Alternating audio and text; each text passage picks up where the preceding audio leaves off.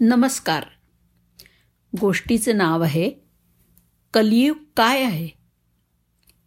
एकदा युधिष्ठिर नसताना उर्वरित चार पांडवांनी श्रीकृष्णाला विचारलं श्रीकृष्णा आम्हाला जाणून घ्यायचं आहे की कलियुग काय आहे आणि कलियुगामध्ये काय होईल?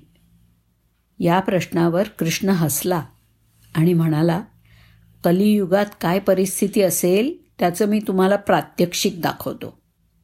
असं म्हणून त्याने आपल्या भात्यातनं चार बाण घेतले आणि धनुष्याच्या साह्यानं चार वेगवेगळ्या दिशांना सोडले आणि चारही पांडवांना ते बाण घेऊन यायला सांगितलं. तेव्हा चारही पांडव बाणांच्या शोधात वेगवेगळ्या दिशांना गेले.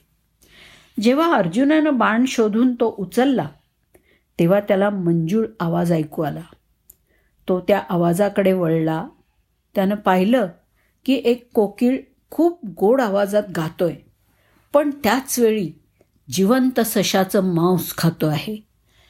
तो ससा खूप वेदना सहन करतो आहे. या दैवी पक्षाचं हे घृणास्पद कृत्य पाहून अर्जुनाला धक्का बसला. त्यानं ते ठिकाण पटकन सोडलं. भीमानी ज्या ठिकाणाहून बाण उचलला त्या ठिकाणी एका विहिरीभोवती चार विहिरी अशा एकूण पाच विहिरी होत्या. चार विहिरींमधलं गोड पाणी त्यांच्यामध्ये साठून राहू शकत नसल्यामुळं त्या विहिरीबाहेर ते पडत होतं. पण आश्चर्याची बाब म्हणजे या चारही विहिरी पूर्ण भरून वाहत असताना मध्यभागी असलेली विहीर मात्र कोरडीच होती. ते पाहून भीम चक्रावून गेला. नकुल जेव्हा बाण घेऊन माघारी येत होता तेव्हा त्यांनी एका ठिकाणी पाहिलं की एक गाय वासराला जन्म देतीये. जन्म दिलेल्या वासराला ती गाय चाटायला लागली.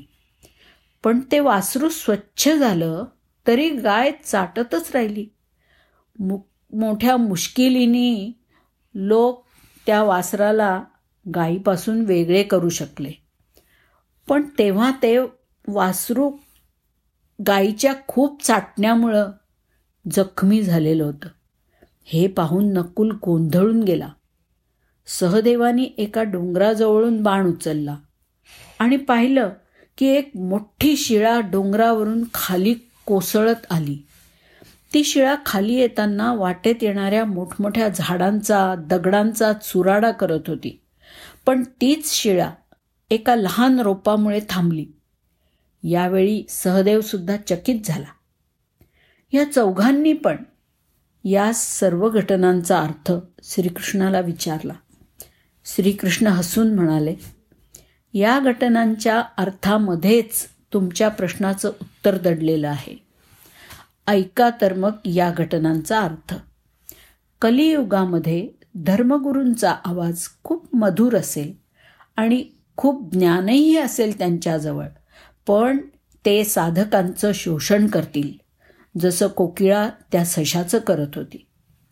कलियुगात गरीब लोक श्रीमंतांसोबत राहतील. श्रीमंतांकडे खूप धन असेल ठेवायला जागा नसेल इतकं पण ते त्यातली एक कवडीसुद्धा गरिबांना देणार नाहीत. जसं त्या विहिरींनी कोरड्या विहिरीला एक थेंबसुद्धा पाणी दिलं नाही. कलियुगात पालक मुलांवर एवढं प्रेम करतील की त्या प्रेमानं ती मुलं बिघडतील आणि त्यांचं आयुष्य उद्ध्वस्त होईल. जसं त्या गाईचं प्रेम वासराला त्रासदायक ठरलं. कलियुगात माणसं चारित्र्याच्या बाबतीत खूप घसरतील. जसं ती शिळा डोंगरावरून घसरली. आणि त्यांचं अधपतन काही केल्या थांबणार नाही. पण सर्वात शेवटी देवाचं नाव त्यांचं संरक्षण करेल. त्यानंच त्यांचा उद्धार होईल. जसं त्या लहान रोपांनी त्या शिळेला आणखी खाली जाण्यापासून रोखलं. माणसानं नेहमी चांगली सत्सद्विवेक बुद्धी जागृत ठेवून चांगल्या आणि योग्य गोष्टींचंच आचरण करायला हवं आणि परमेश्वराचा विसर पडू देऊ नये. धन्यवाद.